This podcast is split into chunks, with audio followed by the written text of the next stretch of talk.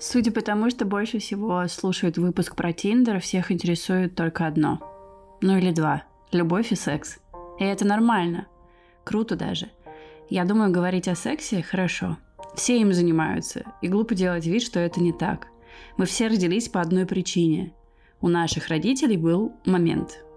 Да и наши дети появились по той же причине. Когда я занималась сексом с отцом Дая, это было отвратительно. Помню потом, несколько лет я корила себя за то, что мне не хотелось в тот момент. Я лежала и думала, господи, когда же это закончится? Я обвиняла себя, что мой ребенок не родился в любви. И только после терапии я поняла, что дело было не во мне. Если мне приходилось делать в отношениях что-то, что мне не хочется, то это насилие. Насилие, совершенное со стороны партнера, другого человека. Так уж вышло, что я рассталась с отцом дочки, когда узнала, что беременна. И не хотела сходиться обратно, потому что ребенок не должен быть причиной или поводом, чтобы оставаться в отношениях. Дети не должны быть ответственными за то, что вы не разводитесь. И я не считаю, что так называемая полная семья лучше для ребенка. Моя мать оставалась с моим отцом, потому что была финансово не защищена, потому что была не уверена в себе, потому что ее отец бросил ее мать, и она не хотела повторить ту же участь. Мама всегда говорила, что она хотела, чтобы у нас была полная семья. Та самая полная семья, но с отцом-придурком. «Зато он есть», — говорила мама. «Зато приносит деньги», — говорили другие. В общем, я не хотела сходиться с отцом Дая только потому, что забеременела от него. И не сразу сказала, что жду ребенка. Решила дать еще один шанс этим отношениям. А для себя уже решила, что сохраню малыша в любом случае. И какое-то время я жила одна, с жутким токсикозом, без денег, без работы, беременная, без отношений, без поддержки. Но я вывезла.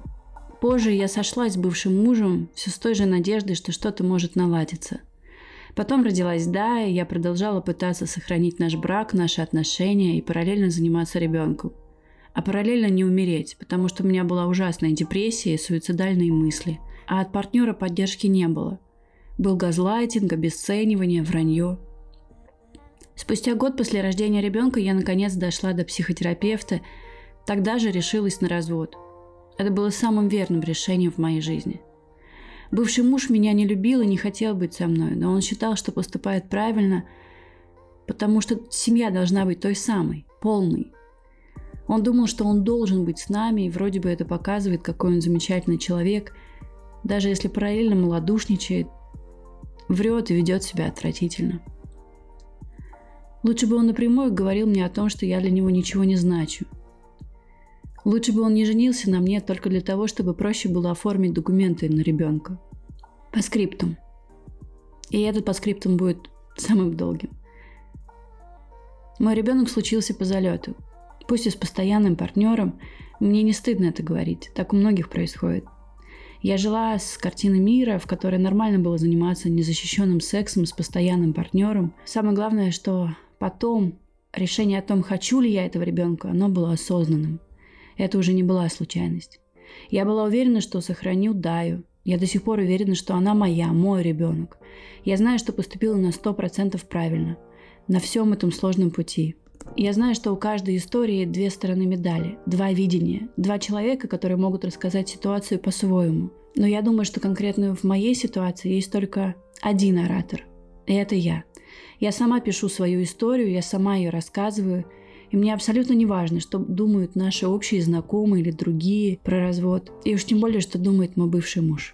Я знаю свою правду. Подписывайтесь на обновление моего подкаста и слушайте его на всех цифровых площадках. Пока-пока.